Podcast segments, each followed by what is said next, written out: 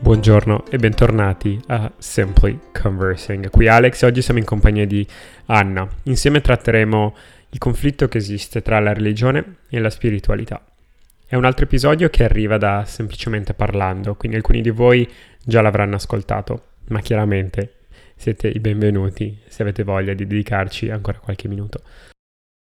Oggi Anna mi aiuterà a trattare un argomento un pochino contraddittorio potenzialmente ed è quello del conflitto o della convivenza tra religione e spiritualità. Vorrei premetterlo dicendo che spesso il sabato sera, nonostante usciamo con gli amici a divertirci fino a tardi, ci troviamo anche spesso la mattina dopo a mettere la sveglia per andare a messa. In momenti di difficoltà invece ci capita di guardare il cielo ed unire le mani. Quindi con Anna oggi voglio esplorare perché ci comportiamo in questo modo e perché invece una maggior parte della popolazione sembra allontanarsi sempre di più da queste caratteristiche. Che dici Anna, iniziamo? Sì, iniziamo. Allora, perché Anna pensi preghiamo? Credo che la gente preghi per motivi diversi e in momenti diversi. Ehm, personalmente, ehm, io alla fine mi ritrovo a pregare quando ho bisogno di qualcosa. Quindi diciamo che non prego giornal giornalmente, Mh-mh. ehm, però prego tipo nel momento del bisogno. Quando non riesco ad affrontare una cosa e non ries non trovo altra altra soluzione, allora mi Sì, affido alla preghiera. okay. Però conosco conosco persone che pregano tutti i giorni, che è diventato tipo parte del della loro routine pregare, ehm, e che traggono beneficio e forza da da questo. Ehm, ci stavo pensando alla alla risposta a questa domanda e mi sembra che tu l'abbia, fornendo degli esempi concreti, individuata perfettamente. Quando penso alla preghiera, solitamente penso a persone che lo fanno per un motivo puramente funzionale, o comunque maggiormente funzionale, che sembra essere il tuo caso. Quindi, e non lo dico in modo negativo, ma sembra strumentalizzino il gesto di pregare per riporre quindi l'esito delle loro azioni, dei loro dise- desideri nelle mani di qualcun altro. Sì. Classica situazione in cui uno magari ha, ha finito un esame, va a casa e prima di addormentarsi prega perché sia andato bene. Esatto, si può cioè sembra un po' l'ultima spiaggia. Esattamente. E quindi eh, questo allude all'idea della speranza che andremo a trattare eh, più tardi.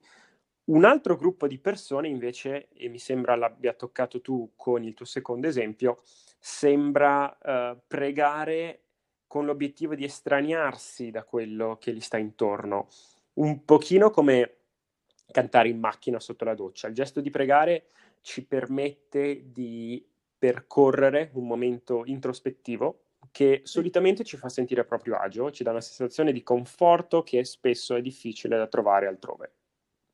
Ma la preghiera infatti è secondo me anche un esercizio, è come un po' andare in palestra. Mm, Se tu inizi ad andarci gio il primo giorno, poi il secondo giorno, poi il terzo giorno, alla seconda settimana ti viene quasi naturale andarci tutti i giorni. certo, Un po' così anche la preghiera. Inizi il primo giorno, magari fai fatica, poi il secondo fai fatica, il terzo, alla seconda settimana è già più naturale, ti viene già più spontaneo, non devi stare là a pensare: "Ah, ma oggi prego, oggi non prego". esattamente. E, e sicuramente ascoltandoti si riescono anche a trovare poi molti punti in comune con magari un trend più recente che è quello della meditazione. Quando Sì. si parla di meditazione, però, mi sembra che ci si allontani un pochino dalla religione, ci si avvicini invece di più al concetto di spiritualità. Ed è qui che vorrei andare. Vorrei iniziare a definire un po' di paletti. Secondo te, Anna, che differenza c'è tra religione e spiritualità? Eh, allora, tra religione e spiritualità, secondo me c'è un abisso. La prima differenza che mi viene in mente è che la religione è una cosa più collettiva, Sì, mentre la spiritualità è più individuale. Ok. Perché? Perché la religione secondo me, ehm, è una cosa antica, quindi è una cosa nata tantissimi anni fa, Mhm, che seco e questo secondo me è uno ta è uno dei tanti problemi della religione e il motivo anche per perché la gente ma tante volte non capisce la religio uhm, la religione, mhm, perché non si è modernizzata, perché è rimasta come è nata. uh-huh. eh, e quindi è collegata alla Chiesa, è, ehm, è molte volte fatta di chiacchiere, nel senso, um, eh, come posso dire, che le persone non hanno a volte un'idea di cosa sia davvero la religione, ma si basano più sulle chiacchiere degli altri, uh-huh. che porta a volte anche aspetti negativi di questa. Cioè, basta pensare a eh, quante cose positive sai sui preti e quante cose negative sai sui preti. Certo. Banalmente. Cioè, quante volte senti la notizia buona su quel prete che magari in una missione in Africa ha fatto del bene e quante volte il prete stupratore o il prete uh, che, che, ruba, capito? E quindi certo. è fatta un po' di, di chiacchiere certo. e, ed è fatta poi di persone. Quindi imperfette. Esatto, quindi imperfette. E questo secondo me è una cosa che la società non riesce tanto a capire. Il fatto che sì, la religione dovrebbe essere una cosa perfetta, però il fatto che sia fatta di persone la rende imperfetta. Uh-huh. Eh, mentre la spiritualità, secondo me, è una cosa completamente diversa perché è una cosa più individuale e personale. È proprio sì. un percorso che porta poi alla fede e la fede, secondo me, ognuno un... ce l'ha in modo diverso perché ognuno fa un percorso diverso. Uh-huh. E quindi che porta a crescita, che porta a scoperta, che con la fine poi di portare seneri- cioè, felicità, serenità e, e, questo l'ho visto nella mia vita testimoniato da tante persone uh-huh. che magari sono lontane dalla Chiesa, però hanno un sacco di fede e quindi qui proprio c'è l'abisso secondo me tra, le, tra religione e spiritualità. Quindi permettimi di chiarire una cosa, quando parliamo sì. di fede, e prima abbiamo sì. parlato del, di quelle che sono le manifestazioni dell'atto di preghiera da sì. una persona all'altra, il valore della preghiera sta nel nel gesto stesso o sta nel fatto che le preghiere sono orientate verso un'entità religiosa? Secondo me sta nell'intensità della preghiera. Okay. Uno può anche pregare tutti i giorni, eh, mezz'ora, però se non ci mette il cuore, se non ci mette quell'intensità, quelle preghiere sono vane. Uh-huh. O uno può pregare tutti i giorni 5 minuti, però est- proprio credendoci pienamente e, e sapendo che cosa sta facendo e quella preghiera sarà molto più potente di, di uno che passa l'intera giornata a pregare. Mm-hmm. Certo, certo, capito. Eh, tu cosa ne pensi invece? Sì, sì, eh, stavo riflettendo proprio eh. su quello che hai detto. Allora, quando penso a religione solitamente penso all'istituzione della Chiesa, quindi sì. penso alle cerimonie eh, organizzate che siano la messa la domenica piuttosto che non altri tipi di uh, celebrazione in religioni diverse da quelle del cristianesimo. Quando penso invece alla spiritualità, spesso penso anche a una persona che è agnostica, una persona che è atea, e cioè uh, il gesto di guardarsi dentro il gesto di cercare un certo legame con se stessi senza avere l'elemento del, del Dio in mezzo. Solitamente io le contraddistingo in questo modo. Di conseguenza, la persona che si trova la sera con gli occhi chiusi a guardare il soffitto, ho detto gli occhi chiusi, ma solitamente a guardare il soffitto, e con le luci spente, inizia a percorrere solitamente un sentiero che a mio avviso potrebbe essere visto come preghiera o comunque spiritualità. La persona anche se, che... uh-huh. anche se non è rivolto a nessuno, quindi dici tu. Anche se non è rivolto a nessuno, sì. E anche perché potrebbe essere rivolto a qualcuno, ma potrebbe essere rivolto per esempio a, a, a qualcuno che esiste. Mi ricordo quando ero piccolino, o meglio, che esiste concretamente. Sì. Mi ricordo quando ero piccoli, piccolino, gran, parti, gran, parte delle mie preghiere erano orientate ai miei genitori. E quindi okay. diciamo che forse il, il, termine preghiera adesso lo sto utilizzando un pochino diversamente da quello che è più classico. Mm-hmm. Comunque, ehm, lo, le, verso i miei genitori, verso le mie, eh, le mie, i miei amici, e spesso anche rivolta a me stesso. E quindi cercavo di trovare la forza in me per proiettare più positività sugli amici, per essere un figlio migliore, per comportarmi meglio quando ero a casa dei nonni, tutte queste cose. E apprezzavo tanto quei minuti che dedicavo prima di addormentarmi a pensare a queste cose. Quello che invece non ho mai apprezzato, che ho sempre sentito come un'imposizione, e, ehm, e ho una domanda proprio legata a questa per te, Anna, era invece sì. dover andare a messa, ascoltare qualcuno con cui non avevo alcun legame con, e con cui non sentivo alcun e per cui non sentivo alcun affetto, recitare delle parole che spesso venivano ripetute in modo abbastanza standardizzato nel corso della giornata alle varie funzioni religiose e questo mi ha anche poi allontanato un pochino dall'istituzione della Chiesa. Sì. Anna, ehm... posso? Aspetta, fermati un attimo. Prego. Ho un appunto da fare su quello che hai detto. Dimmi. Uh, conoscendoti ormai da, da parecchi anni, Uh, uh, yes. Diciamo esatto. Ogni tanto perdiamo il conto, però sappiamo che sono parecchi ormai. Sì. E, ehm, capisco, capisco il motivo per cui orientavi più le tue preghiere, diciamo, tra, vir- tra virgolette, uh-huh. verso qualcuno di concreto, perché cioè, secondo me sei una persona molto concreta, molto, se mi passi il termine, goal oriented, e, e, quindi, e quindi pregare a qualcuno che non c'è, che tra virgolette non c'è, che tu non vedi, con cui non hai nessun uh-huh. contatto, quello è perdere completamente la concretezza delle cose. Sì. E quindi, e quindi sì, tra, e quindi sì, diciamo che è più facile comunque orientare le proprie preghiere a qualcuno con cui puoi relazionarti, a qualcuno con cui puoi effettivamente parlare, a qualcuno con cui puoi, puoi avere un impatto anche, eh, però dall'altra parte si potrebbe dire sei tu da solo sei l'artefice di poi quello che vuoi fare o uh-huh. hai bisogno di qualcun altro? Certo, certo, e, e, e, ti do ragione. E mi sembra che abbiamo anche adesso un pochino rotto il ghiaccio, quindi vorrei cambiare marcia e, sì. e ti dico questo, Anna da piccolino ero senza dubbio più legato al mondo della religione, sono nato e cresciuto eh, cattolico, ho frequentato il uh, catechismo, molto poco devo dire, perché ho fatto una specie di corso accelerato nell'arco di un anno, ho fatto prima confessione, comunione anche cresima. Una full immersion. Di... eh, esattamente.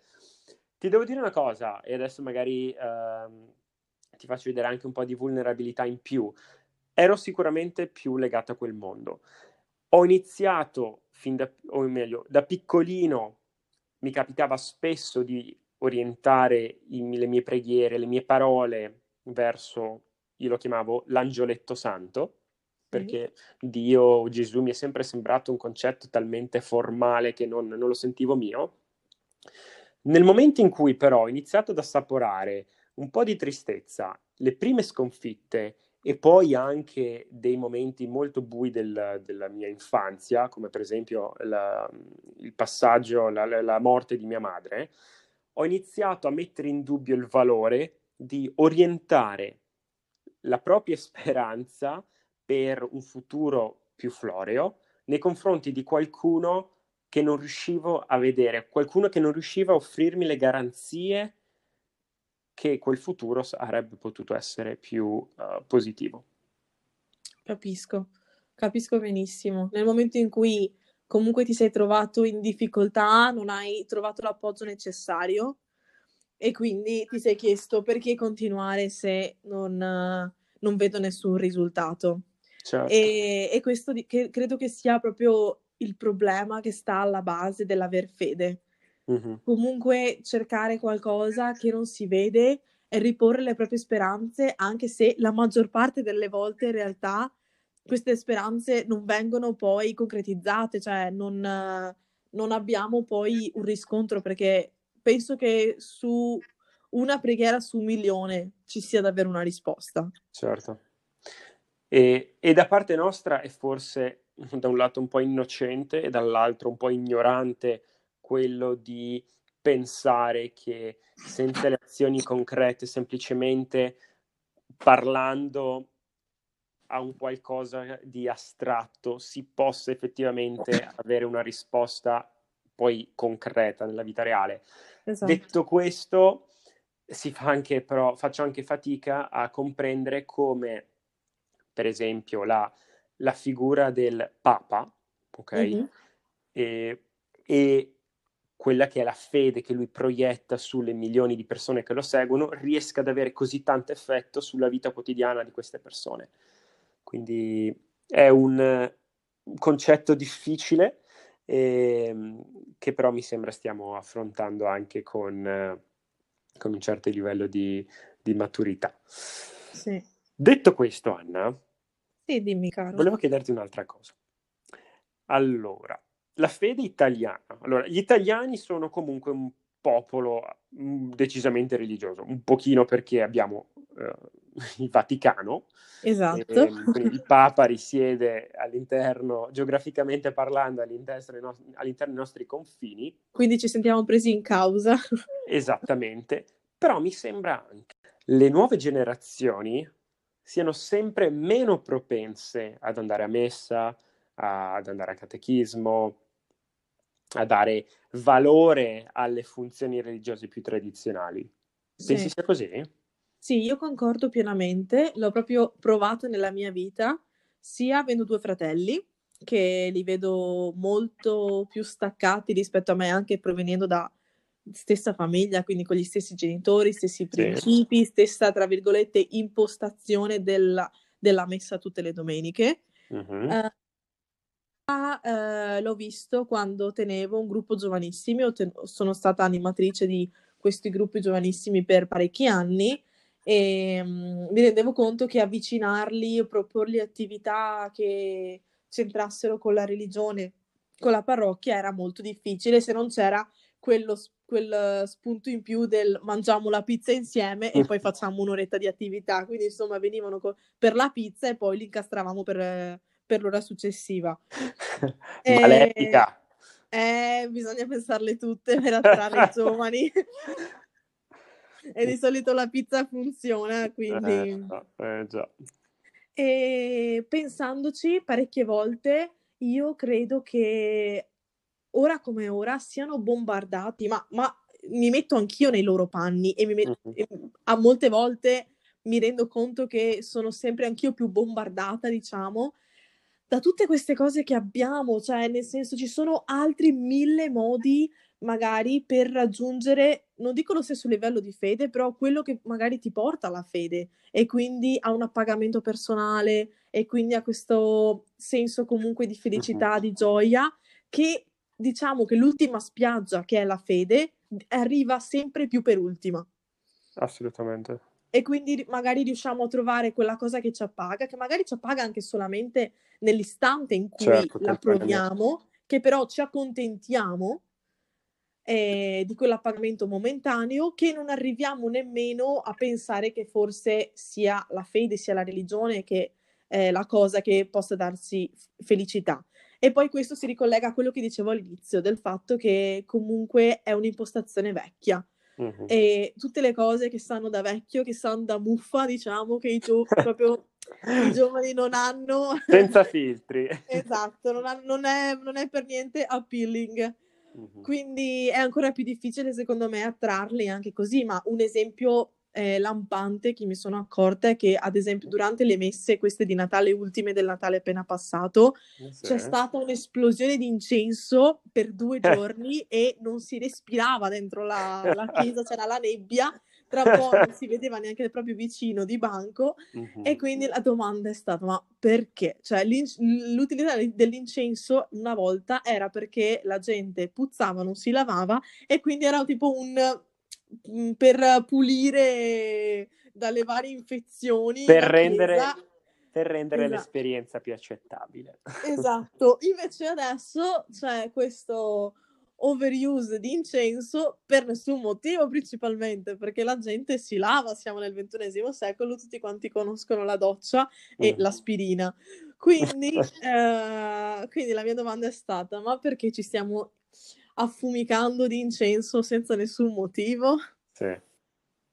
Capito. Quindi me- metaforicamente parlando, al di là dell'incenso vero e proprio della nebbia che si crea, eh, esatto. è, è, senza dubbio eh, d'effetto. Ma quindi, allora, adesso stiamo parlando di, um, di, certa, di, di, un certo livello di disinteresse nei confronti dell'istituzione religiosa che deriva un pochino da nuove routine mm-hmm. che sono nate, social media, telefoni, esatto. mano ai giovani esatto. sempre più piccoli.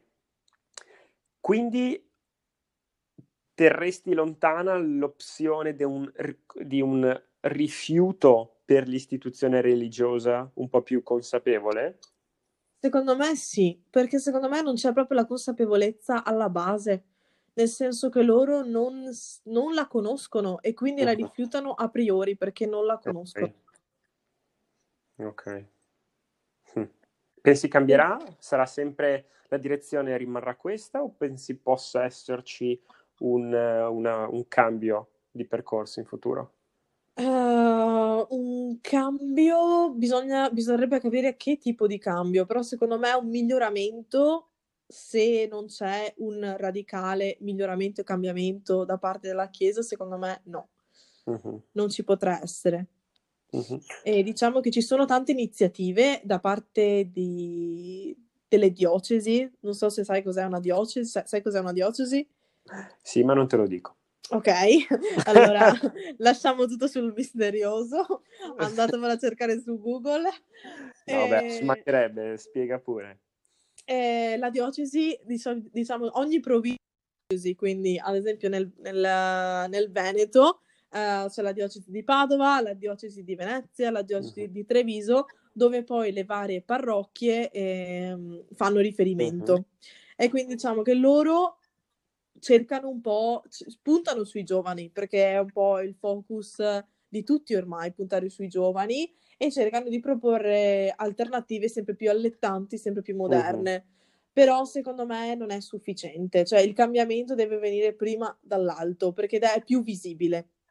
Sai, a, a, proposito di cambiamento, Anna, cioè, noi abbiamo finora parlato un po' di istituz- istituzione religiosa arcaica, abbiamo parlato del valore sì. della fede, il valore della preghiera, il valore dell'instaurare un certo legame con se stessi piuttosto che non con un, ente astratto.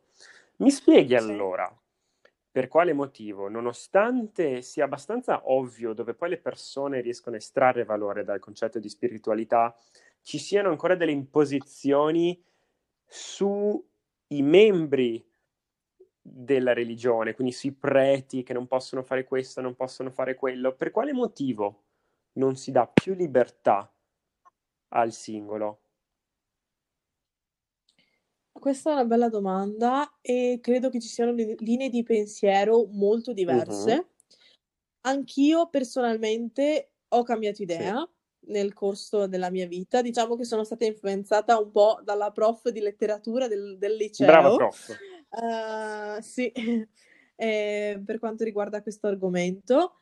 E mia opinione, perché poi ognuno allora, ha, può avere la propria, la propria, opinione, è davvero soggettiva come cosa, è che sì, si dovrebbe lasciare più libertà, anche per un discorso proprio di necessità, perché ora come ora, con tutte le opzioni che una persona ha nella vita, uh-huh. eh, il, il diventare prete è un sacrificio sempre più grande. Uh-huh. E quindi qui sì, eh, la Chiesa si lamenta spesso sul fatto che non ci siano preti, però non ci, non, magari non si interroga sul perché non ci siano preti.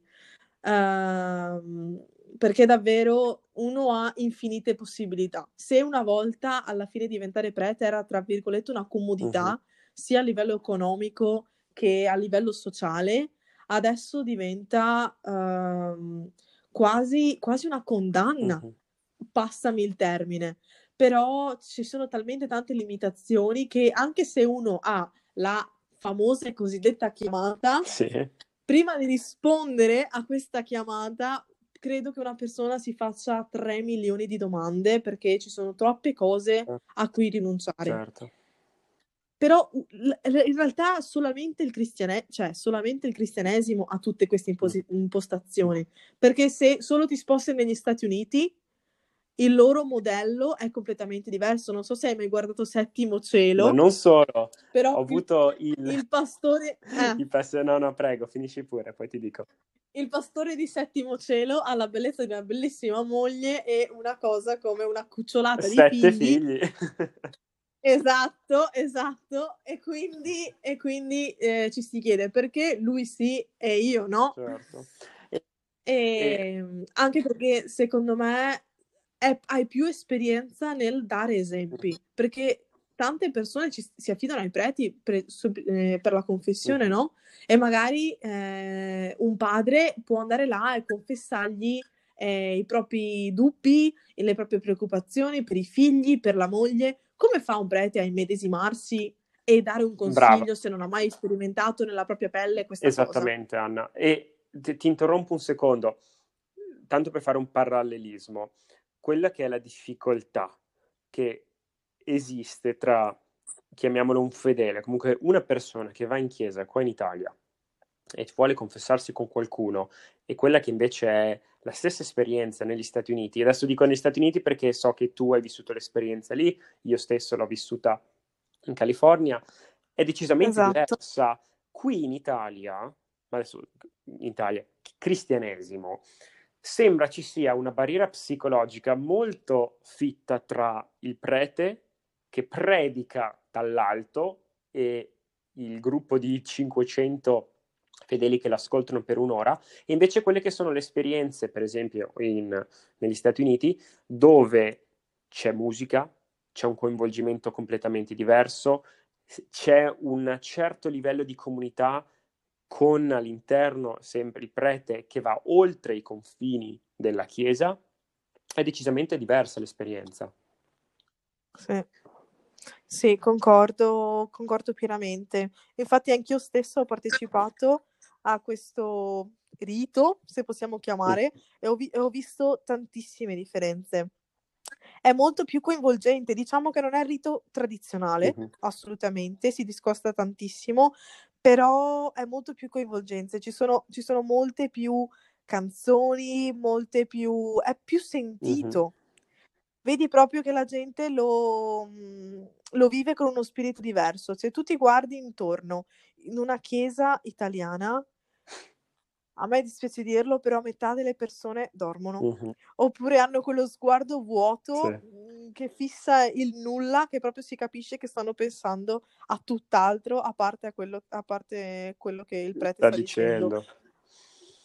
Che è brutto perché dici dopo che ti svegli, come hai detto tu, fai bagordi il sabato sera, metti la sveglia la domenica mattina, dici almeno mi sveglio per un motivo invece di starmene a letto. Esatto.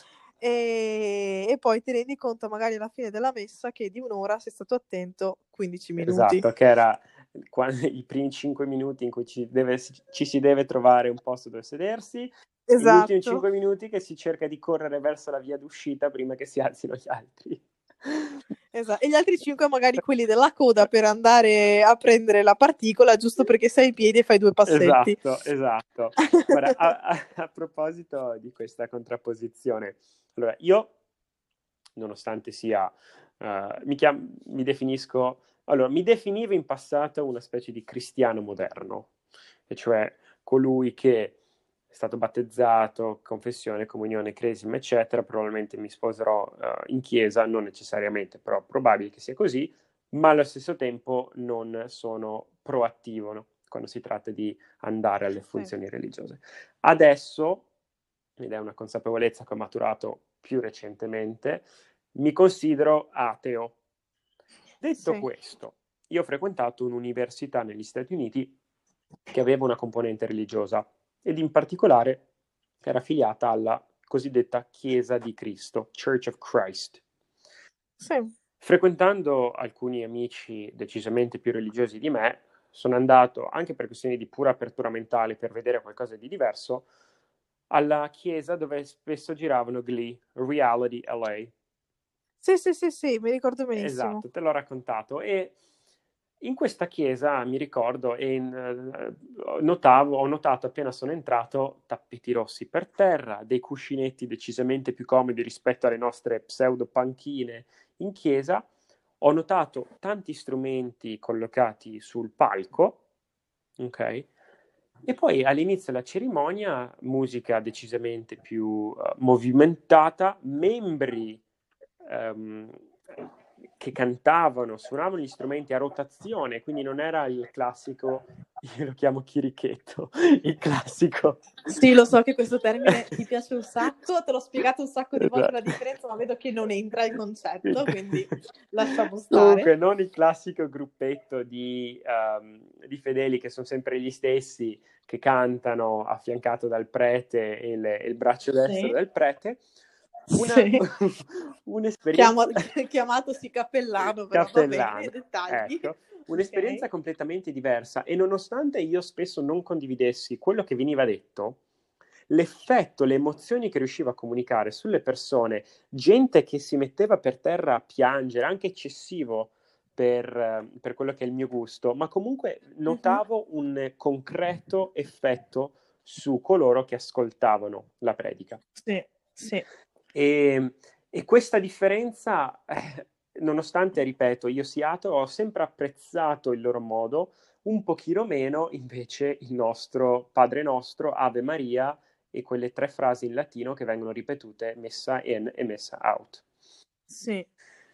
Sì, ma questo secondo me, ripeto, si ricollega tutto alla tradizione al fatto che comunque in, in Italia uh-huh. e anche in, in, altri ambiti, non solo in quelli della religione, comunque facciamo fatica a cambiare, siamo legati alla tradizione e, e mentre mh, stati come gli Stati Uniti sono molto più innovativi di noi, molto più pronti al, al cambiamento, all'innovazione. Quindi diciamo che è anche un po' un'impostazione mentale. Certo.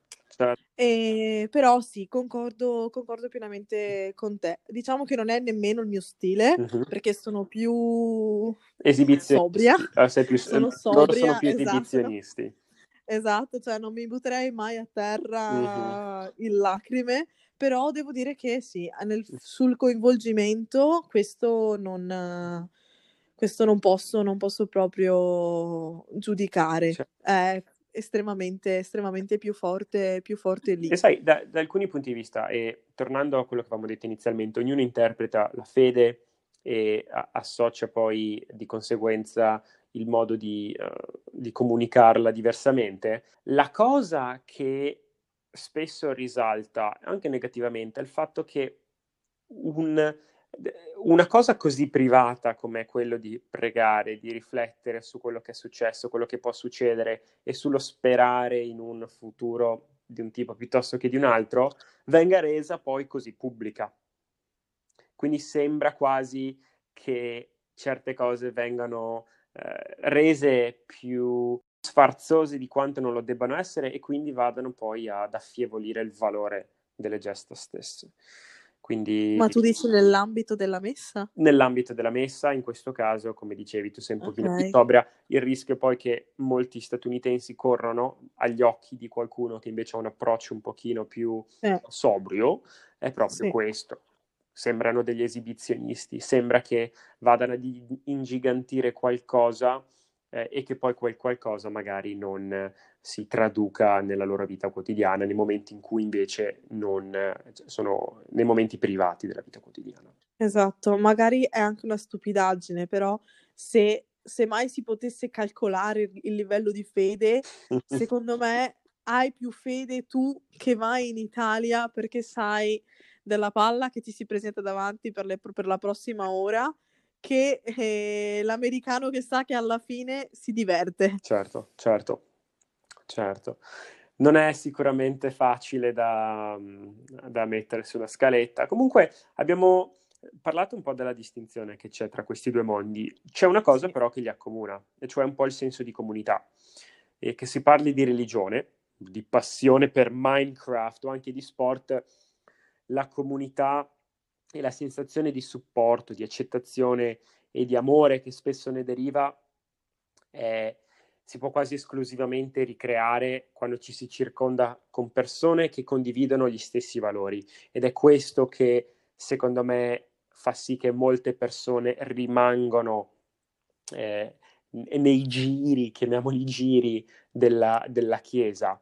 È un bel modo, è un, bella, un bel incentivo per rivedere quelle 3-4 facce familiari, quelle famiglie con uh, i cui figli vanno a scuola insieme la domenica per poi andare a mangiare insieme o andare a cena. Sì, sì, lo credo anch'io, infatti ci stavo anche pensando Mhm. che comunque il senso di comunità poi, eh, non dico che sia alla base, però sia uno sviluppo poi della fede. Mhm. La fede lo puoi intendere anche come un in- im- innamoramento, Sì. nel senso che quando sei innamo- innamorato ti si legge in faccia e lo vuoi urlare a tutti, no? Mhm. Eh, lo vuoi dire, vuoi condividere la gioia con tutti quanti gli altri. Ecco, secondo me la fede è un po' la stessa cosa. Quando la trovi, visto che è una cosa così rara da trovare, e poi la vuoi, la vuoi condividere con tutti, la vuoi urlare in faccia alle persone. È lì che si, trov- che si, si trova la comunità, Mhm. che poi diventa un po' la tua, la, la tua ancora, perché sì, la fede è, be- è personale, come abbiamo detto prima, però è bello, è bello condividerlo. Anna hai usato la parola, una delle parole che più apprezzo, cioè ancora. Dwayne, Ok. Dwayne Johnson, anche noto com- come The Rock, è Sì. famoso in primis per essere stato un wrestler, in secondo luogo perché adesso è diventato un famosissimo attore, ma c'è una cosa che lo contraddistingue e che contraddistingue secondo me anche le persone che spesso sono più apprezzate, e, e cioè nel suo caso è la disciplina, il fatto che vada in palestra la mattina presto, il fatto che nonostante la sua agenda sempre piena riesca a trovare il tempo per fare delle cose che, usando le sue parole, lo ancorano.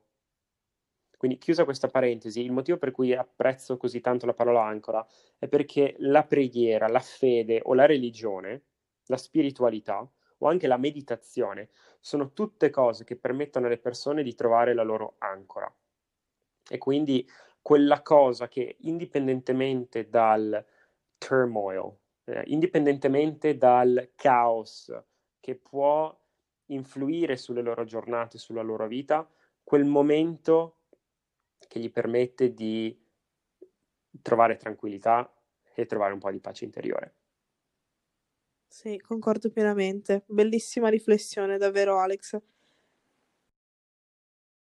Anna, mi sembra che in questa mezz'oretta poco più siamo riusciti a toccare alcuni argomenti, secondo me molto importanti, che fanno riflettere. Siamo riusciti a analizzare un pochino dei pareri contrastanti, perché comunque io e te, nonostante abbiamo molte cose in comune, spesso la vediamo eh, diversamente, ma devo dirti la verità, sono rimasta anche sorpresa da questa conversazione perché sono molte di più le cose che condividiamo che non le cose su cui differiamo. Eh, sapevo che ti avrei stupito in un modo o nell'altro. Eh, come sono una grande amica come te sa fare. Esatto. Comunque, ehm, se per te va bene, concluderei. Sì, Spero che questa conversazione ti sia, stat- ti sia stata di gradimento, spero sia stata di gradimento anche ai nostri ascoltatori. sì, mi è piaciuto davvero un sacco. Un grandissimo abbraccio Anna, un saluto a tutti e ci vediamo al prossimo episodio di Simply Conversing.